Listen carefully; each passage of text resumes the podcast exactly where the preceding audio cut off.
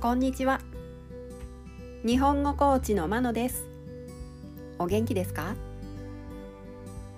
このポッドキャストでは日本語のいろいろな表現を紹介します。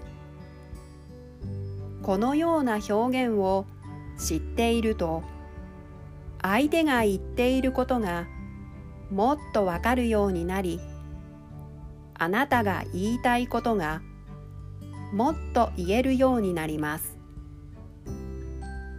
今週は文をつなげる言葉。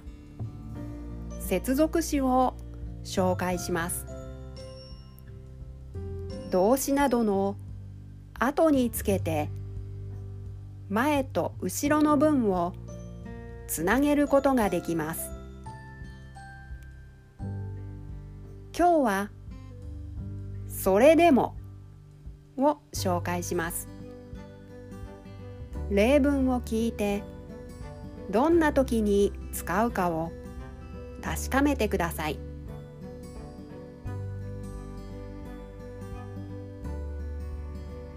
例文1母は体調が悪そうだった。それでも仕事に出かけた。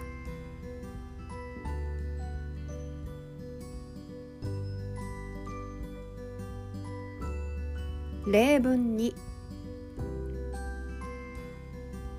あのライブのチケットはとても高いけどそれでもすぐに売り切れたらしい。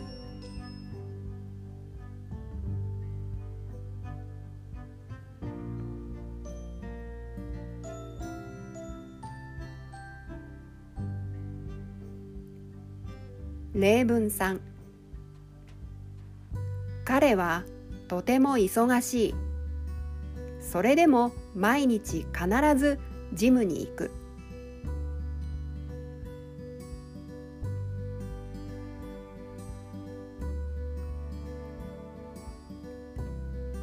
例文4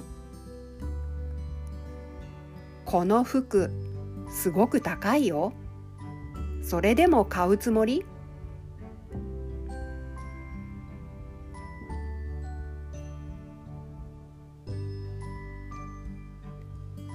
例文5レポートが期限までに終わらないならそれでもいいのでできるところまで仕上げてください。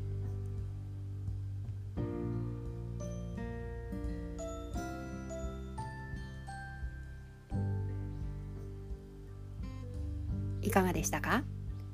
来週も文をつなげる言葉を紹介しますでは今日はこの辺でさようなら。